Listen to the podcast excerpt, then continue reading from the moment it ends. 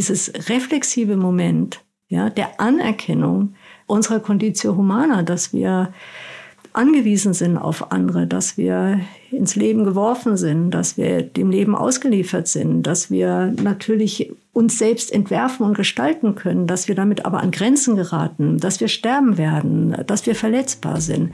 Und zwar nicht nur wir, sondern auch die anderen. Daraus ergibt sich ähm, eine ethische Dimension, in der Angst einen Platz hat und in der aber auch Angst eingehegt werden kann. IPU Berlin Podcast 50 Minuten.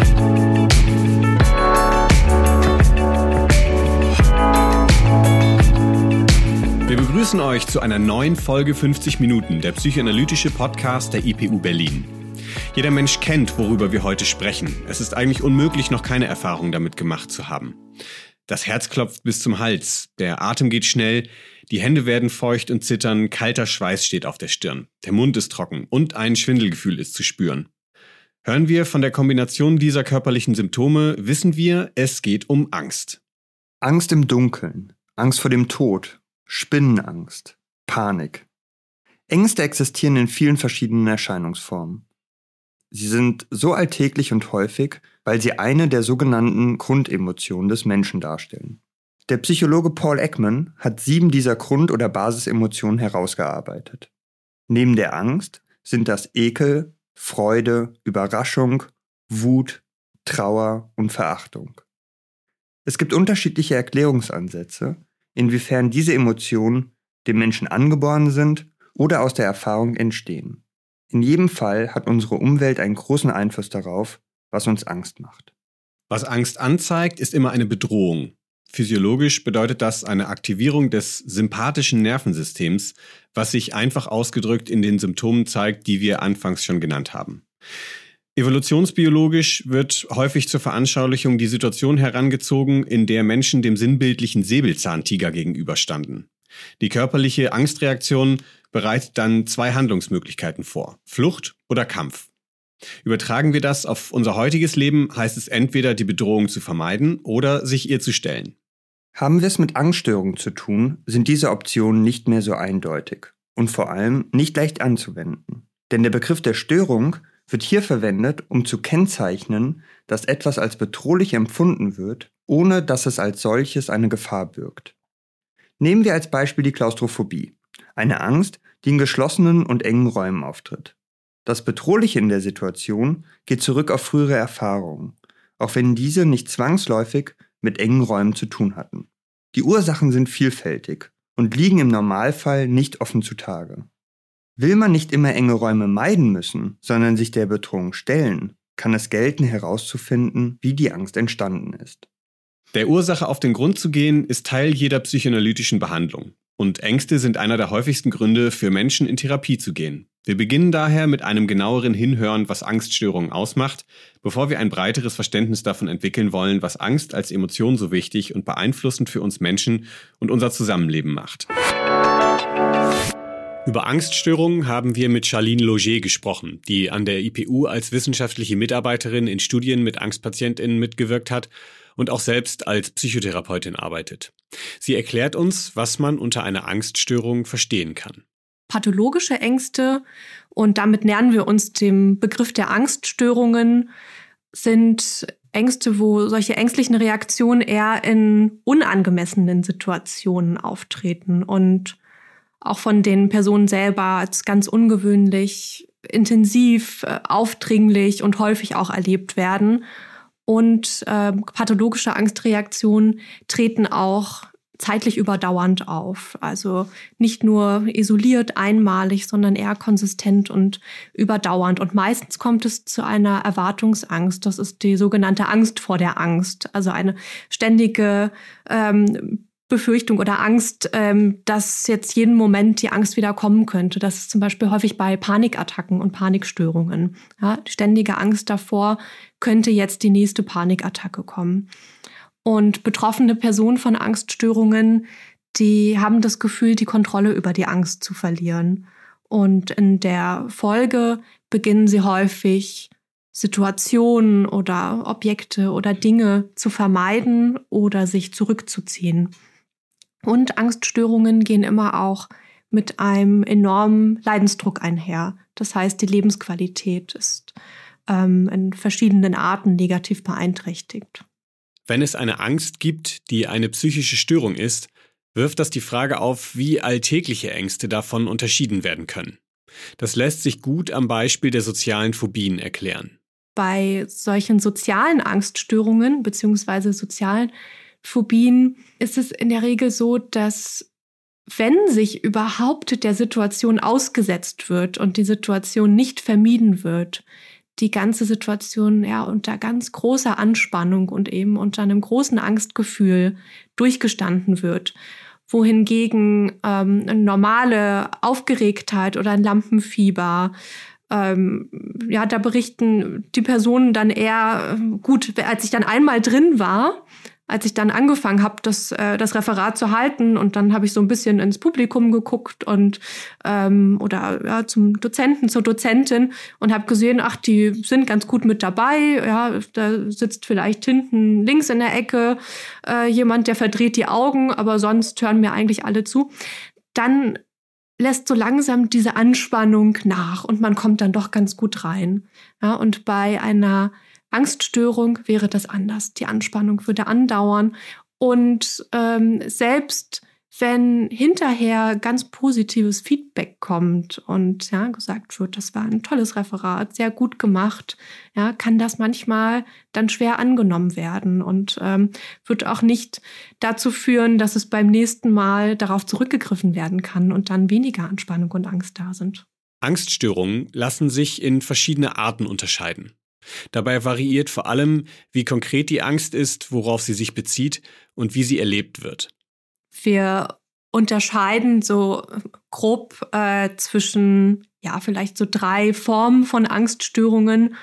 Das ist einmal die Panik, ähm, ja, bei der Panik ähm, sprechen wir von so einer sogenannten frei flottierenden Angst, einer ungebundenen Angst ähm, so als, als Leitsymptom. Das ist bei der Panikstörung, auch bei der generalisierten Angststörung tauchen so frei flottierende Ängste auf. Äh, Gerade Patientinnen und Patienten mit Panikstörungen, die also regelmäßig Panikattacken haben, die beschreiben, ich kann gar nicht sagen, wann das kommt. Das überrascht mich total. Die Panik kommt dann wie aus heiterem Himmel.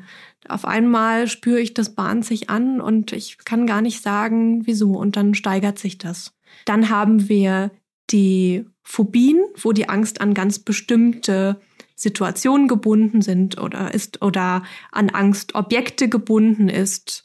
Zum Beispiel bei den spezifischen Phobien da ist, glaube ich, ganz bekannt, äh, klassische Beispiel, die Spinnenphobie, ja, wo dann die Angstreaktion auftritt, wenn, ähm, ja, je nach, nach Ausprägung, wenn schon von Spinnen gesprochen wird oder wenn die Spinne wirklich da ist, ähm, ja, oder auch die soziale Phobie, ähm, mit den ähm, sozialen Ängsten, zum Beispiel vor anderen zu sprechen oder vor anderen zu essen, ja, eine Angst komisch auszusehen oder verurteilt zu werden.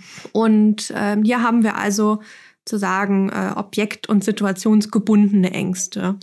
Und die können dann in der Regel auch ganz gut berichtet werden und ganz klar umrissen werden. Ne? Ähm, ich bekomme Angst, äh, vielleicht auch bis hin zur Panik in ähm, diesen und jenen Situationen. Und wir haben noch eine dritte Form ähm, von Ängsten und das sind die hypochondrischen Ängste. Ja, also Ängste, die den eigenen Körper betreffen oder Ängste, die das eigene Aussehen beispielsweise betreffen oder die irgendwie die eigene Gesundheit zum Inhalt haben. Zum Beispiel äh, die Krankheitsangststörung, ja, die ähm, Hypochondrie oder die körperdysmorphe Störung.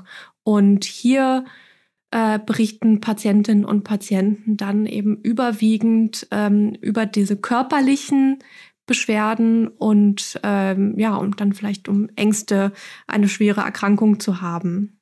Ja, und das kann auch ähm, relativ gut berichtet werden.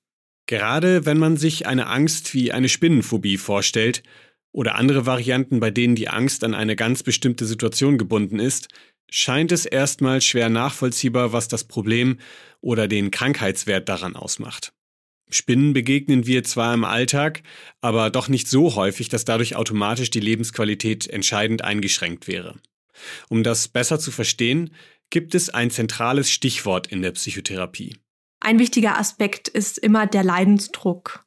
Und bei, gerade bei den spezifischen Phobien, eine Person, die nie mit äh, einem bestimmten Objekt äh, konfrontiert ist, ja, und da aber vielleicht äh, Angst davor hat, ja, wenn sie denn mal damit in Begegnung kommt oder in Berührung kommt, ähm, die wird in der Regel ja kein Problem haben und auch keine Behandlung aufsuchen. Ich glaube, ähm, plastischer ist es zum Beispiel an, am Beispiel der, der Flugangst. Ja?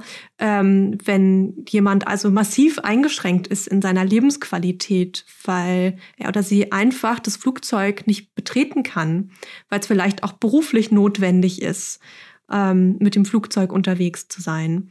Ja? Also ähm, grundsätzlich eine, eine, Angst vor etwas oder ein Unbehagen oder ein Ekelgefühl ähm, ist nicht per se etwas Pathologisches, solange es nicht beeinträchtigend ist. Ja.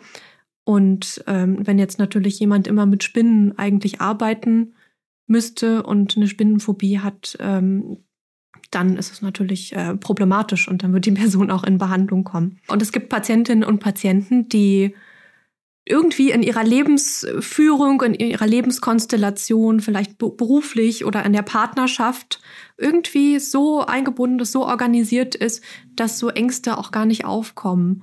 Und ähm, wir stellen uns ja auch immer die Frage nach äh, sogenannten auslösenden Situationen, wenn Patientinnen und Patienten dann mit einem Leidensdruck ähm, in die Behandlung kommen. Und ähm, häufig fragen wir uns dann, warum hat das vielleicht bisher funktioniert in der bisherigen Lebensführung, aber jetzt auf einmal nicht mehr. Ja, und ähm, da ist es dann spannend zu schauen. Es ist dann ähm, ja, eine Trennung, die stattgefunden hat, eine Person, die weggefallen ist ähm, oder ein Arbeitsplatz, der Halt gegeben hat und Sicherheit gegeben hat. Ängste und Angststörungen haben also miteinander zu tun. Es kann einen fließenden Übergang geben, aber auch unterschiedliche Arten des Umgangs. Der Leidensdruck bietet den wichtigen Orientierungspunkt, um festzustellen, wie sehr etwas als Störung betrachtet werden kann. In Psychotherapie begeben wird sich nur, wer so leidet, dass er oder sie etwas ändern möchte. An dieser Stelle wird es besonders spannend. Denn psychoanalytisch betrachtet lassen sich nun zwei Ebenen der Angst voneinander unterscheiden. Eine Therapie beginnt zumeist, wer bei sich selbst Symptome einer Angststörung feststellt. Diese Ebene der Angst wird daher auch als Symptomangst bezeichnet und lässt sich von der unbewussten Ebene der Angst unterscheiden. Die Symptomangst ist ja die Angst, die wir beobachten können, ja, die, äh, die betroffene Person ja auch mehr oder weniger differenziert ja auch wahrnehmen kann, vielleicht auch beschreiben kann, ja, je nachdem, wie diffus die Ängste sind, aber zumindest kann auch gesagt werden, das ist eine unerklärliche Angst in mir, ich weiß gar nicht, wie ich es beschreiben soll, das äh, fühlt sich so und so an. Ähm, und die unbewusste Angst ist eigentlich die Angst, die darunter liegt, ja, die ähm, eigentlich nur wie ein Kompromiss, ja, ähm, ganz entstellt, ja, eigentlich kaum direkt ähm, erkennbar sich in dieser Symptomangst dann äußert. Ich glaube, aus psychodynamischer Sicht können wir sagen, was alle Angststörungen äh, gemeinsam haben, was die miteinander teilen, ist, dass die Symptomangst, ja, die, die sichtbar wird, äh, die beobachtbar ist, die mehr oder weniger gut berichtet werden kann, im Sinne der äh, Kriterien auch der Klassifikationssysteme, dass diese Symptomangst ein Kompromiss ist und dass es da um etwas geht, was zwar einen Leidensdruck erzeugt, aber was wenig, insgesamt weniger ängstigend ist und erträglicher ist, aushaltbarer ist, als das, worum es eigentlich geht, das, was zugrunde liegt.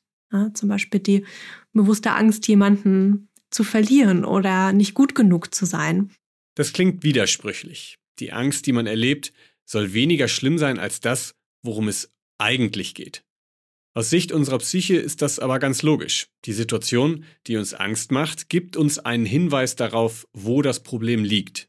Wenn wir auf äh, Symptome schauen, dann stellen wir uns aus psychoanalytischer Perspektive ja immer auch die Frage, welche Funktion erfüllt dieses Symptom? Ja?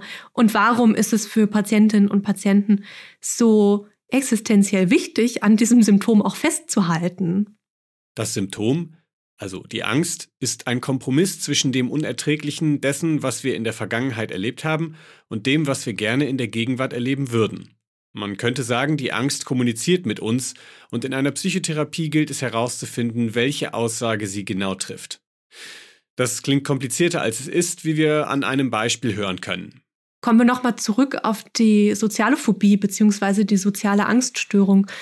Da ist es aus psychodynamischer Sicht so, dass ähm, häufig bei diesen Patientinnen und Patienten also ein ganz zentraler Wunsch besteht, ähm, ein ganz, ganz großes Bedürfnis danach, akzeptiert zu werden und bestätigt zu werden.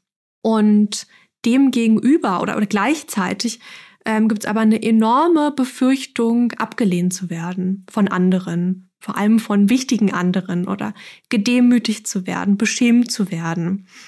Und da gehen wir aus psychodynamischer Sicht zum Beispiel davon aus, dass äh, bei so sozialen Angststörungen, dass da so ein defizitäres Selbstkonzept ähm, im Zentrum steht. Das heißt, dass in der Folge, wenn das Selbstkonzept gestört ist, auch äh, eine Störung da ist der Selbstwahrnehmung und des Selbstwertgefühls. Die Betroffenen, die glauben ähm, häufig unbewusst, dass sie für andere nicht liebenswert sind oder dass sie unerträglich sind ähm, oder dass sie ganz schlecht sind und ganz dumm sind. Und ähm, dann gibt es kompensatorische Mechanismen, um damit umzugehen. Denn das ist ja ein, äh, wenn man sich das mal vorstellt, ein ganz furchtbares und unerträgliches Gefühl. Ja, ich bin nicht liebenswert und ich bin nichts wert und keiner mag mich und, und keiner will mich. Und irgendwie muss die Psyche sich ja davor schützen und damit umgehen. Und ähm, dann ähm, gibt es verschiedene kompensatorische Möglichkeiten. Manche äh, ziehen sich dann ganz doll zurück und vermeiden. Ja, wenn ich mich gar nicht erst einer Situation aussetze, in der ich beurteilt und verurteilt werden könnte, dann passiert mir auch nichts. Ja? Dann, dann kann ich mich schützen. Ich gehe nicht zum Referat, dann äh, werde ich nicht so tief verletzt. Ähm, oder ähm, man ist übermäßig äh, zum Beispiel um Perfektion bemüht, ja, will alles immer ganz, ganz toll machen, ganz gut machen, ähm, immer Bestnoten bekommen und so weiter. Äh, auch wieder in der Hoffnung, dass darüber keine Zurückweisung erfahren werden muss. Angststörungen haben also immer eine oder mehrere Situationen, in denen sie ausgelöst werden. In diesen Situationen zeigen sie an, dass ein Problem existiert, dem man in einer Psychotherapie auf den Grund gehen kann. Wir müssen also entscheiden, was Auslöser und was Ursache der Angst ist. Der Auslöser führt zur Symptomangst, zu der Angst, die wir bewusst spüren. In der Psychotherapie begeben wir uns auf den Weg, die unbewusste Ebene der Angst zu verstehen. Nach diesem Einblick in die Klinik und die Psychodynamik der Angststörungen werden wir jetzt alltäglicher. Denn wie schon anfangs betont, auch ganz ohne Störung hat jeder Mensch Angst. Genau darüber sprechen wir mit Lilly Gast, die ich ganz herzlich begrüße. Lilly Gast ist Mitglied im Stiftungsrat der IPU und Seniorprofessorin, war bis 2021 für ein Jahr Interimspräsidentin und bis 2017 Vizepräsidentin der IPU. Außerdem war sie Professorin für theoretische Psychoanalyse, Subjekt- und Kulturtheorie. Wir haben schon einige Informationen zu Angst und Ängsten zusammengetragen. Wir wissen, dass es eine Basisemotion ist und als solche wie man umgangssprachlich sagt, ist Angst angeboren. Außerdem haben wir schon etwas darüber gehört, wie es ist und was passiert, wenn Angst zur psychischen Störung wird. Nun betrifft Angst aber ja trotzdem alle Menschen, ganz ohne Störung, und gleichzeitig stört, in Anführungszeichen, sie uns äh, häufig im Wortsinne. Was denken Sie, wie sollten wir Angst einschätzen? Ist Angst etwas Gutes? Ja, hallo. Also ja, ich denke schon, Angst ist was Gutes. Ähm, Angst verweist ja auf uns selbst zurück. Ähm, es zeigt uns als eingebettet in die Widerfahrenes des Lebens, im Grunde genommen. Also zeigt uns auch den Platz auf der Welt. Psychoanalytisch betrachtet ist Angst äh, zumindest als Symptom ja auch äh, eine Art kommunikativer Hinweis. Es lohnt sich quasi genauer hinzuhören und, und zu schauen, was die Angst anzeigt.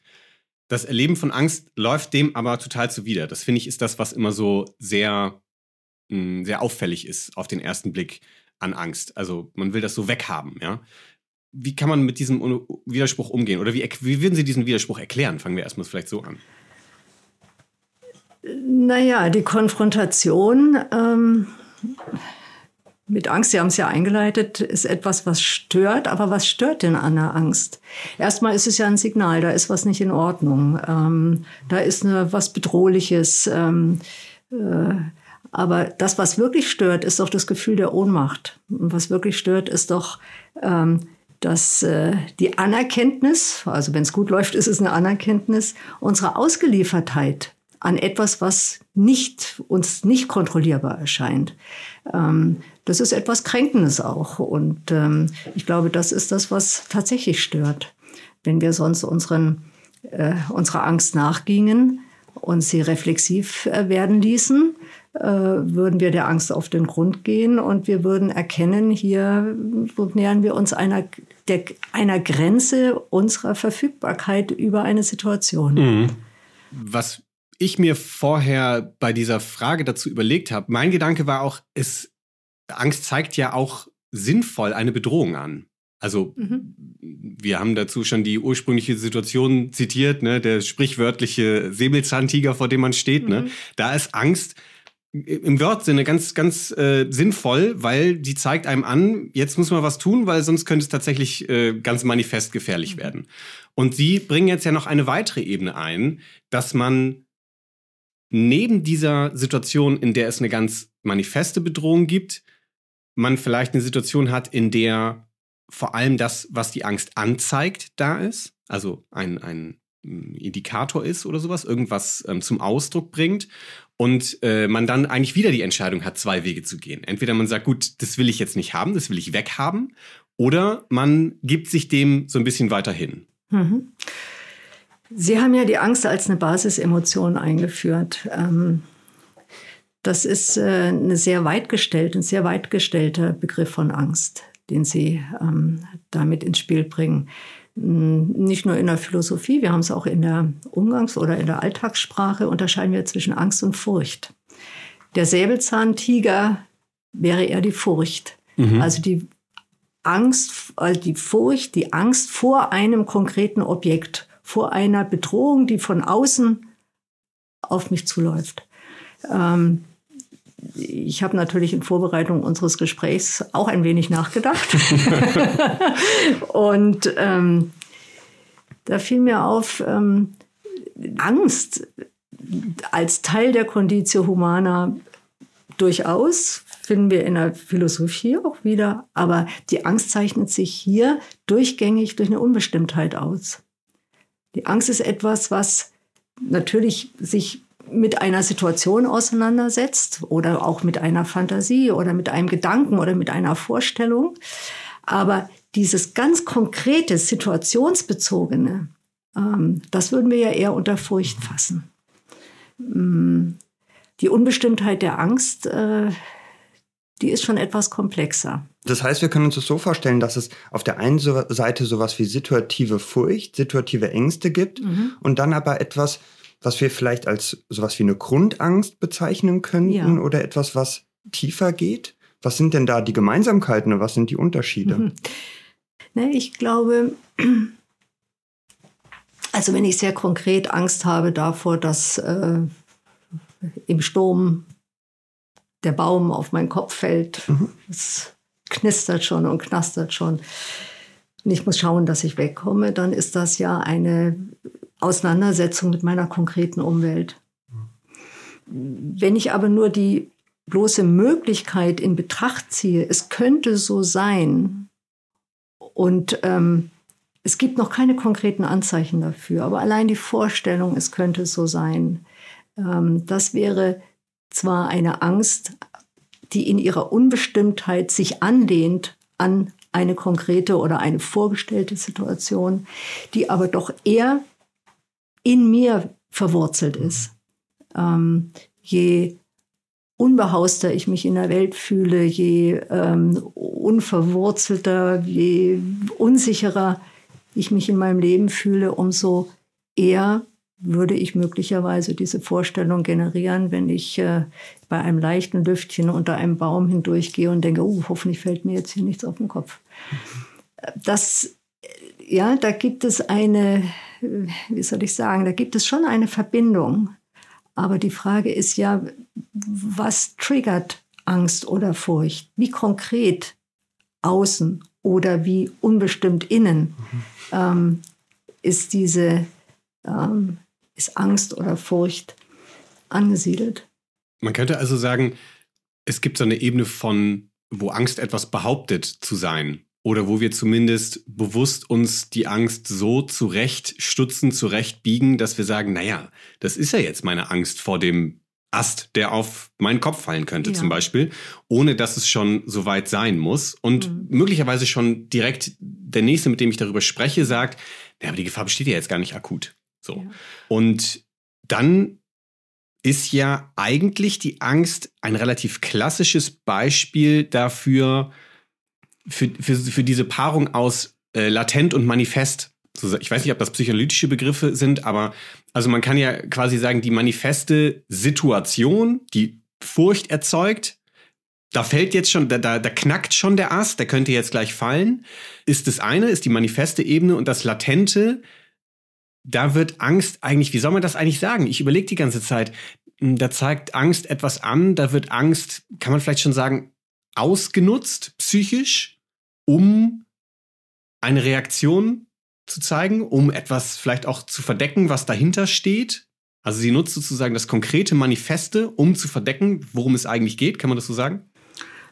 Ja, ich würde vielleicht nicht von Ausnutzen sprechen, sondern von Anlehnung. Ähm, dass es sich eine Gestalt gibt, dass das, was latent vorhanden ist, eine konkrete Gestalt gewinnt und damit auch eine, Plaus eine vermeintliche Plausibilität. Mm, und da kommt man mit latent und manifest schon recht weit ne, in, der, ähm, in der Unterscheidung. Aber ähm, was mich daran eben interessiert, das ist ja die Frage, welche Rolle spielt denn die tatsächlich unsere Anerkennung unseres Ausgeliefertseins ans Leben. Ja, ähm, also ich würde denken, wir haben es ja zu tun, also mit der Aufgabe, unsere Vulnerabilität anzuerkennen und mit ihr umzugehen. Das tun wir aber in der Regel im Alltag nicht. Ähm, und ich glaube, dass ähm, diese Nichtanerkennung sich in diese Unbestimmtheit der Angst auch einschreibt. Mhm. Ja, ich habe hab gerade auch noch mal gedacht, wenn Sie von der Vulnerabilität sprechen, mhm. das ist ja eigentlich etwas, wenn wir uns das tagtäglich bewusst machen würden, ne, die mhm. sozusagen die Vulnerabilität der Welt, mhm. unsere eigene Vulnerabilität, dann wäre das ja was uns eigentlich etwas, was uns ständig Angst macht. Was uns lähmt. Was uns genau, ja. was uns lähmen könnte, was Oder uns könnte, ja. ohnmächtig machen könnte. Wie gelingt uns das denn? Oder wie gelingt das dem Menschen da jetzt nicht jeden Tag drüber nachzudenken? Zum Beispiel nicht jeden Tag an den Tod zu denken. Mhm. Nicht jeden Tag daran zu denken, dass die nahestehenden Personen auch jeden Moment mhm. sterben könnten. Ja, lassen Sie uns mal nachdenken, wie uns das eigentlich gelingt. Ja, ja das ist, ich glaube, das ist genau das ist genau die Schwierigkeit auch in dieser Überlegung. Ich habe nochmal nachgeschaut, ähm, mit dem ich mich ein bisschen beschäftigt habe, ist Kierkegaard der Begriff der Angst. Und äh, da, da steht was, das habe ich auch mitgebracht, da steht was wirklich Interessantes drin. Wer für sich selbst nicht einsieht, dass das Schlimmste, dass einem selbst das schlimmste Unglück betreffen kann, wer das nicht einsieht, einsehen heißt auch anerkennt. Ja, genau. Ja, klar. Als sozusagen eigene Unverfügbarkeit oder die Unverfügbarkeit über diese Grenzsituation und nicht anerkennt, dass das Verderben, das ist jetzt ein Zitat, das Verderben, die Vernichtung Tür an Tür mit einem jeden Menschen wohnt, der kann Angst nicht wirklich überwinden. Das heißt, das, was in seiner Unbestimmtheit lauert und droht, als unheimliches, als latent bedrohliches, als ja, angstgenerierendes, ist ja im Grunde genommen schon die äh, Vermeidung dieser Anerkennung. Es ist ja schon das von sich Weisen, dass man möglicherweise sein Leben nicht wirklich ganz kontrollieren kann. Wenn ich das anerkenne, ja, und das ist ein großer Schritt, glaube ich. Ähm, äh, das tun wir nicht jeden Tag. Aber ja, wenn es eine Grundeinsicht gibt über die eigene Begrenztheit und das auch dann möglicherweise sogar in eine sagen wir, ethische Haltung äh, münden kann, von der halte ich viel, ähm, dann sind wir dieser Angst, davon bin ich überzeugt, nicht in dieser Weise ausgeliefert. Ich habe gerade auch gedacht, ohne das jetzt zu sehr dingfest machen zu wollen, aber in einer psychoanalytischen Denkweise ist Angst dann ja eigentlich hm, die zugehörige Emotion zu der Tatsache, dass das Leben etwas Unkontrollierbares hat oder es Grenzen der Kontrollierbarkeit mhm. gibt. Das ist ja sozusagen eigentlich die, die Indikator-Emotion oder wie ich das jetzt sagen ja, soll. So, ne? Also da, das, darauf verweist das dann ja mhm. im Prinzip. Mhm. Mhm. Was ja damit sehr fundamental ist und ein gutes äh, Stück der Erklärung ausmacht, warum, also äh, sozusagen die, die, die psychoanalytischen Anteil der Erklärung ausmacht, warum das angeboren ist, sage ich jetzt mal so etwas umgangssprachlich, ja. Also warum das von Anfang an da ist und eigentlich auch nicht etwas ist, was, was man ausmerzen sollte. So. Mhm. Na und vor allem gibt es uns, das finde ich auch gerade nochmal interessant, gibt es uns ja so ein bisschen auch die Antwort darauf, was macht uns eigentlich Angst? Ne, also das ist ja so eine große Frage, was macht uns eigentlich Angst? Ist, dass es das ist, dass wir, dass wir Sachen nicht kontrollieren können, dass wir Sachen ausgeliefert sind, dass wir Sachen ohnmächtig gegenüberstehen. Ne, mhm. Und ähm, dass, es, dass es darum geht, da auch mit einem Umgang zu finden. Ja, auch in eine in ein Nichts zu fallen. Mhm. Bei Freud ist ja dieser schöne Satz, aus dieser Welt können wir nicht fallen. Ja, das ist ja was sehr Tröstliches. Ähm, von Bion kennen wir die namenlose Angst. Das ist ja die Vernichtung im Grunde genommen. Bei Sartre taucht es als das Nichts auf. Die Angst, die im Grunde genommen die reflexive, erst eine reflexive Wendung voraussetzt. Also aus der Björnschen namenlosen Angst im Grunde genommen eine wirklich erlebbare, ähm, einigermaßen händelbare Angst zu machen, die wir lernen selber zu beschwichtigen oder ähm, zu ergründen auch. Ja, die Frage, was macht dir Angst, kann man kleinen Kindern erst ab einem bestimmten Punkt stellen, mhm. weil da ist die Angst vielleicht nicht mehr namenlos, aber überwältigend. Das finde ich eine ganz gute äh, Gegenüberstellung, die Sie da sagen. Also, dass einerseits Freud sagt, man kann nicht aus dieser Welt fallen. Das verweist ja schon darauf, dass ähm, das im Wesentlichen Fantasie, in der Fantasie sich erstmal abspielt. Also mhm. das merkt man ja. Es gibt ja auch viele Redensarten dazu, ne? dass man mhm. merkt, mhm. dass manche Ängste, dass man Ängsten zum Beispiel nicht nachgeben soll, dass sie, dass sie kein guter Ratgeber sind. Das habe ich, glaube ich, mal irgendwo ja. gelesen, weil man eben äh, etwas nachgibt, was dann so nicht eintritt, was sich so real nicht äh, in der Wirklichkeit nicht so ergibt. Auf der anderen Seite, das, was in der Fantasie abgeht, bezieht sich dann auf sowas wie das Nichts das Haltlose, die Ohnmacht. Ja. Und das arbeitet alles mit so einem Vakuumgefühl, so würde ich das jetzt mal bezeichnen. Mir fällt da jetzt eine Sache noch zu ein, ähm, über die ich in dem Rahmen gerne mal sprechen würde. Ich bin in meiner Recherche natürlich auf den Begriff German Angst äh, gestoßen. Das ist ja so ein, so ein Klassiker, wobei ich äh, währenddessen beim Lesen auch gemerkt habe, das scheint in den letzten Jahren, vielleicht sogar schon Jahrzehnten, nicht mehr ganz so akut zu sein. Also es ist nicht mehr so im Trend, äh, irgendwie darüber zu sprechen. Es bezeichnet übrigens ganz wild unterschiedliche Dinge. Also das geht von, was uns Deutschen peinlich ist, bis hin zu zögerlichen politischen Entscheidungen oder tatsächlich davor, dass wieder Krieg ausbricht oder sowas. Also das ist eine ziemliche Bandbreite, was damit angeblich bezeichnet wird. Es scheint nicht besonders einheitlich zu sein. Ähm, aber was damit jetzt zum Ausdruck kommt, ist, dass es offensichtlich irgendwie eine kollektive Form von Angst gibt. Wenn wir das jetzt psychoanalytisch betrachten, sind wir ja immer erstmal beim Einzelnen, beim Subjekt, beim Individuum. Ähm, würden Sie sagen, man, wir können auch Kollektivangst haben?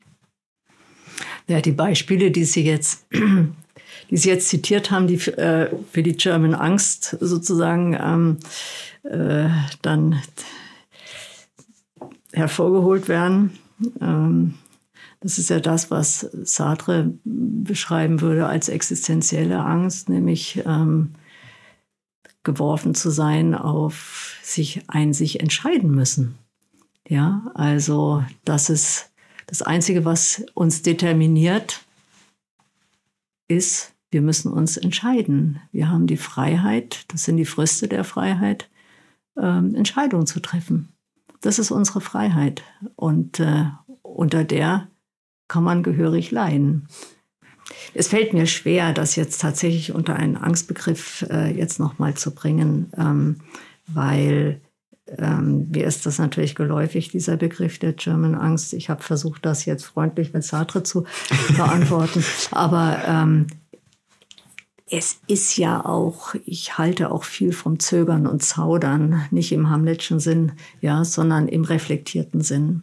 Ja, ähm, das ist ja auch eigentlich eine ganz gute Geschichte, also Ambivalenz auch zuzulassen, mhm. ähm, Entscheidungen in ihrer Ambivalenz auch wahrzunehmen und auch damit zu rechnen, dass eine Entscheidung auch falsch sein kann und ihr skrupulös auch zu begegnen. Die Eindeutigkeit der Rede von Ja, Ja und Nein, Nein hat noch selten zu was Gutem geführt. Ja, ein protrahiertes Zaudern auch nicht, ja, ähm, was keine Stellung beziehen möchte. Aber Ambivalenzen zuzulassen und ähm, äh, ihnen auch mit Vorsicht zu begegnen, ja, Entscheidungen mit Vorsicht zu begegnen und sie gut zu reflektieren, sehe ich erstmal als ein, eine positive Angelegenheit. Mir fällt noch ein, dass Angst manchmal als politisches oder mediales Mittel eingesetzt wird. Ja. Mhm das ist ja auch betrifft ja auch Gesellschaft dann. Also ich bin irgendwie ehrlich gesagt immer so ein bisschen unschlüssig darüber, ob man wirklich sagen kann, jemand nutzt Angst als Mittel, um der Gesellschaft ja. oder Teilen der Gesellschaft Angst mhm. zu machen, oder ob es nicht irgendwie auch eine hm, Rezeption äh, der von den Menschen braucht oder ein, also sozusagen eine, eine Saat, auf die das trifft, mhm. sozusagen. Das, das drückt so ein bisschen die Ebene aus, um die es mir geht. Inwiefern mhm. kann man überhaupt aktiv Angst machen? Das, was wir ja in der Vergangenheit und auch immer wieder erleben, ähm, ja, diese mediale Angstmaschinerie oder die, äh, das Erzeugen, das Triggern von Angst ähm, mit einem politischen Kalkül, das ist das, worauf Sie ansprechen. Das ist ja, geht ja immer einher mit Spaltungsangeboten. Also ich, Hier die einen, da die anderen. Ja. In-Group, Out-Group. Immer mit, immer mit Spaltung. Und immer mit, der, mit dem Verweis auf, eigentlich ist es, wenn wir an den Anfang unseres Gesprächs denken, müssen wir sagen, es wird Furcht erzeugt, mhm. aber auch eine Furcht vor einem imaginären Objekt. Das ist ja das, was in der Spaltung passiert hier die Guten, da die Bösen, hier die Eindringliche, die ne, ähm, mit klein kennen wir die paranoid-schizoide Verfasstheit, die äh, in unsere früheste, in unsere früheste psychische Verfasstheit ähm, zurückverweist und die natürlich zu triggern ist. Ähm, und ähm, das ist das, was äh, hat ja auch Leo Löwenthal in seiner Analyse der faschistischen Propaganda ja auch sehr gut gezeigt. Also wie eng das an sehr atavistische, archaische Emotionen tatsächlich andocken kann und äh, wie leicht die zu triggern mhm. sind. Also was mir die ganze Zeit schon im Kopf rumschwirrt, ist dieses, jetzt wird zum Beispiel ein bedrohliches Szenario erzeugt ähm, Sie haben jetzt den Faschismus äh, als Beispiel genannt. Es gibt ja viele auch äh, viel kleinteiligere Varianten davon. Es gibt ja auch die typische die, die sprichwörtliche äh, mediale Hetze, die betrieben wird, ja, solche Geschichten, also dass einfach Dinge aufgebauscht, dramatisiert werden. Und ich habe mich gerade die ganze Zeit gefragt, äh, wie kann man eigentlich darauf reagieren? Also nicht im Sinne von, was kann man jetzt dagegen tun, sondern wie kann man das erstmal in sich aufnehmen sozusagen. Wenn wir konfrontiert sind mit einer angstauslösenden Situation, die, mhm. also das ist jetzt sozusagen das Extrembeispiel. Ja, wir, mhm. es wird medial oder politisch in Anführungszeichen Hetze betrieben und das macht uns Angst. Und jetzt haben, kommen wir in die Lage, nach unserem Gespräch hoffentlich, dass wir das ein bisschen verstehen, um nicht zu sagen durch, durchschauen, was vielleicht ein bisschen weit gegriffen ist, äh, worum es auch nicht unbedingt so sehr geht, aber wir können das vielleicht verstehen, wir können das spüren, nachspüren. Und wie kann man jetzt damit umgehen? Wie kann man das auffassen? Ja. Dass man, dass man für sich anerkennt, dass es, also dass man erstmal versteht, was das mit einem macht. Weil Angst haben wir alle. Vorurteile haben wir alle. Ich denke auch, dass ich, ja, ich denke auch, das ist eigentlich der Punkt. Also es geht ja nicht darum, sich der Angst zu entziehen, sondern die Angst anzuschauen. Ähm, ich tue mich jetzt gerade im Moment ein bisschen schwer. Wir haben ja, wir haben ja die Situation in Europa. Wir haben einen Krieg von hier aus 1000 Kilometer entfernt. Ähm, wir sehen Flucht und Vertreibung und wir sehen die Angst in den Gesichtern der Menschen. Ähm, das ist eine sehr konkrete Angst, aber sie schwingt hier rüber. hier, ne, da haben wir sozusagen das ganz, das Konkretum und was aber sich in unserer Gesellschaft ereignet, ja, wenn wir darüber sprechen, Worte finden wie ähm, es liegt ein Mehltau über den Dingen, ähm, Menschen sind, fühlen sich belastet dadurch, manche haben sehr konkret oder die Vorstellung, oh, jetzt, äh, was ist, wenn es zu einem atomaren Konflikt kommt. Das sind unsere Vorstellungen, die ja gar nicht so, die wir teilen, über die wir auch sprechen können. Das ist weder ein Säbelzahntiger, noch ist es ein, ja, noch ist es ein, äh, äh, eine irrige Vorstellung, sondern es ist eine Möglichkeit in unserem in unserer Umwelt, in dem, was uns umgibt. Und darüber verständigen wir uns. Das kann manifest werden. Das muss nicht latent bleiben, es sozusagen. Kann, es ist in, gedanklich ist es schon manifest und mhm. es kann uns passieren. Ja, genau. Ja, und ähm, was aber sich ja jetzt schon ereignet, ist ein relativer Zusammenbruch oder zumindest ein sehr massives Infragestellen einer Ordnung und einer, ja, vielleicht sogar Gewissheit oder gefühlten Gewissheit, dass äh, so etwas nicht mehr passieren wird. Und jetzt passiert es doch. Ähm, na, das ist ja, im Grunde genommen sprechen wir ja über was sehr Aktuelles. Mhm. Und ähm, das, was wir ja kollektiv erleben, wir wollen hoffen, dass das äh, weiter so anhält, ähm, ist ja, dass ähm, äh, hier sehr viele Menschen bereit sind, sehr konkret Hilfe zu leisten. Ja? Äh, damit erkennen sie zweierlei an. Ähm, sie erkennen an die Not derjenigen, die zu uns fliehen. Ähm, und äh, sie gehen sehr empathisch damit um. Sie bringen den Kindern Kuscheltiere und ähm, sie schmieren Stullen. 10.000 habe ich neulich gehört, dann am Hauptbahnhof verteilt. So, das ist das Dienst sozusagen, das ist eine Anerkennung der auch der angstvollen Situation derjenigen, die zu uns fliehen. Es ist aber auch, dient doch auch der eigenen, ähm, das hat ja auch ein reflexives Moment. Ähm, nicht wenige überlegen und was würde ich mitnehmen oder ähm, wie bereite ich mich eigentlich vor. Und, und ich glaube, es hilft auch. Familien sprechen darüber. Mhm. Ja, das sind kollektive, ein kollektives Containment mhm. von Angst. Mhm. Ja, das ist noch nicht Furcht, es ist Angst. Mhm. Es ist noch, hat so eine relative Bestimmtheit nur. Ähm, wir wollen es ja immer noch nicht glauben, dass, äh, dass das hier bis hierher kommt. Aber das ist eine Form von Containment. Wenn wir versuchen, einen Ausblick zu wagen zum Ende des Gesprächs, welche Haltung oder welche Perspektive kann uns beim Verständnis von Angst helfen? Vielleicht auch ganz pragmatisch gefragt. Für mich steht und fällt dieses Thema tatsächlich mit der ethischen Dimension unserer Vulnerabilität. Ähm, wir begegnen der Angst nur nicht im Sinn der Zurückweisung, sondern im Sinn der, ähm, des Durcharbeitens, wenn wir uns aussöhnen mit unseren Unverfügbarkeiten. Wir werden uns nie ganz aussöhnen damit.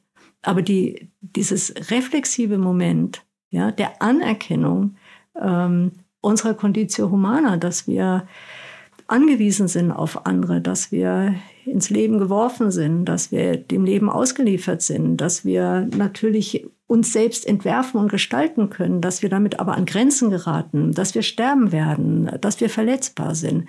Und zwar nicht nur wir, sondern auch die anderen. Äh, daraus ergibt sich ähm, eine ethische Dimension, ähm, die in der Angst einen Platz hat und in der aber auch Angst eingehegt werden kann. Wir haben es uns schon gedacht, aber wir könnten noch viel weiter mit Ihnen sprechen. Und gerade jetzt am Ende sind wir ja auch bei so, so zentralen und so wichtigen Themen. Frau Gast, vielen, ja. vielen Dank für, für das Gespräch. Ja, ich danke Ihnen. Das äh, vielen Dank. hat Spaß gemacht. Ja, danke.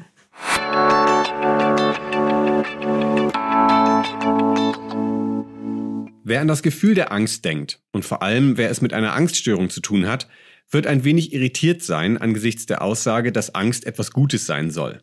Vermutlich ist es gerade diese Irritation, aus der wir einiges über die Angst und ihre Bedeutung für uns Menschen lernen können. Erstmal ist es nachvollziehbar, ein unangenehmes Gefühl wie Angst nicht gut oder schön zu finden. So wie ein Schmerz eine Verletzung anzeigen kann und uns dadurch zur Vorsicht mahnt, weist uns auch Angst auf etwas hin oder warnt uns sogar. Darauf zu hören, achtsam zu sein, kann sinnvoll sein und uns sogar helfen. Wir haben von ganz unterschiedlichen Arten der Angst gehört. Es beginnt mit der pathologischen Angst die so belastend und hinderlich ist, dass sie eine Behandlung erfordern kann. So wie bei Angststörungen gilt es auch bei alltäglichen Formen der Angst, genauer hinzuhören, für was die Angst steht. Da ist die Angst bei akuter Bedrohung, etwa in Situationen, in denen Gewalt oder ein Unfall droht. Dann gibt es die Unterscheidung zwischen Furcht, die sich wie bei der Spinnenangst auf ein konkretes Ziel oder Objekt bezieht, und der Angst, die umfassend und existenziell ist. In der Nähe dessen liegt vermutlich die Ängstlichkeit, die nah mit der Sorge verwandt ist und einen länger andauernden Zustand bezeichnet. Schließlich gibt es kollektive Formen der Angst, beispielsweise wenn ein Krieg droht oder sogar herrscht. Wird es politisch, kann Angst auch als Mittel zur Einschüchterung eingesetzt werden, um ein bestimmtes Verhalten bei Menschen zu erzeugen. Angst ist kein guter Berater, heißt eine Redensart in diesem Zusammenhang. Schlecht beraten ist man, wenn man aus dem Gefühl der Angst ein bestimmtes Handeln ableitet oder Entscheidungen trifft. Angst zeigt uns an, dass wir innehalten sollten, um uns dem zu widmen, was die Angst ausgelöst hat. Das macht es so gefährlich, wenn Menschen gezielt in Angst versetzt werden sollen. Denn dann können leichter Entscheidungen getroffen werden, die uns eigentlich schaden. Heute haben wir einen Perspektivwechsel auf die Bedeutung der Angst versucht. Vieles wird sichtbar und auch besser verständlich in Bezug auf Angst, wenn wir uns nicht nur auf den Das muss weg Impuls und das negative Gefühl konzentrieren. Sätze wie Du brauchst keine Angst haben erscheinen absurd, wenn wir verstehen, dass Angst auch gute Seiten hat. Das kann uns dazu bringen, einander besser zuzuhören und das nachdenkliche Innehalten als eine Ressource zu sehen, die wir nutzen können. Damit sind wir am Ende der heutigen Folge angekommen. Ihr könnt uns schreiben unter 50 Minuten at ipu-berlin.de. Oder ihr folgt uns auf Facebook, da gibt es zu den einzelnen Folgen regelmäßig noch weitere Informationen.